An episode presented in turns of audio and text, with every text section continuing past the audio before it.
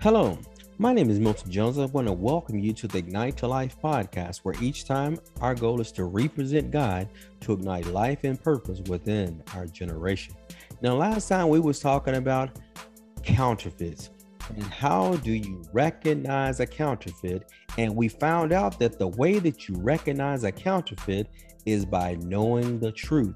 Because see, when you begin to know the truth, or you begin to get the word of God on the inside of you, because it says in John 17, 17, sanctify them by thy truth, your word is truth. When you begin to get the word on the inside of you, it brings with it light or revelation that shows you the way that you should go. So that when the Holy Spirit begins to lead and guide you, he will lead and guide you into all the truth. He will he will bring back to your remembrance all the things in which Christ has said unto you.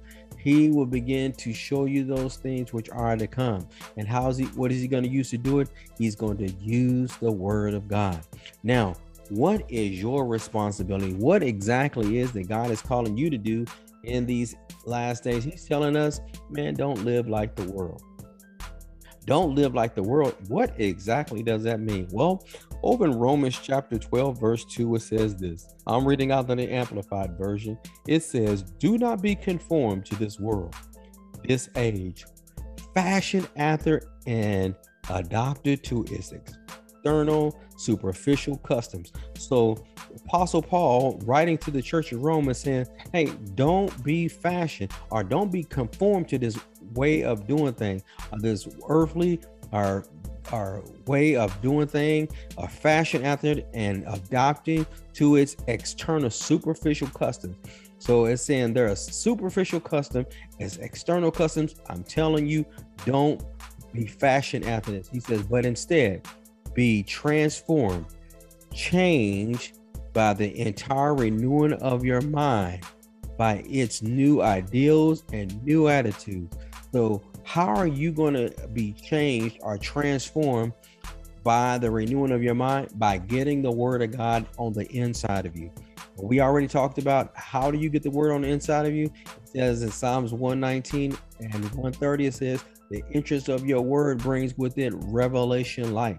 So the way that you begin to renew your mind, so that you're not conf- so that you're not conformed, but you're being transformed, uh, by the entire renewing of your mind by the word of God, our God's way of doing things. When you begin to get that's why he was saying in Deuteronomy chapter 30, he says, When you are operating according to life, he says, You are going to keep my ways, you're going to keep my commandments, you're going to keep my statutes, keep my teachings, keeping my way of doing things. And as a result, he said this.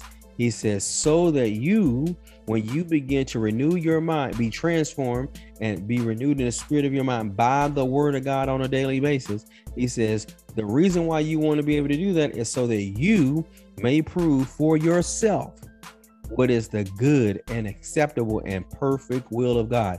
Good, acceptable, and perfect will of God concerning what? Whatever situation or circumstance that you're dealing with.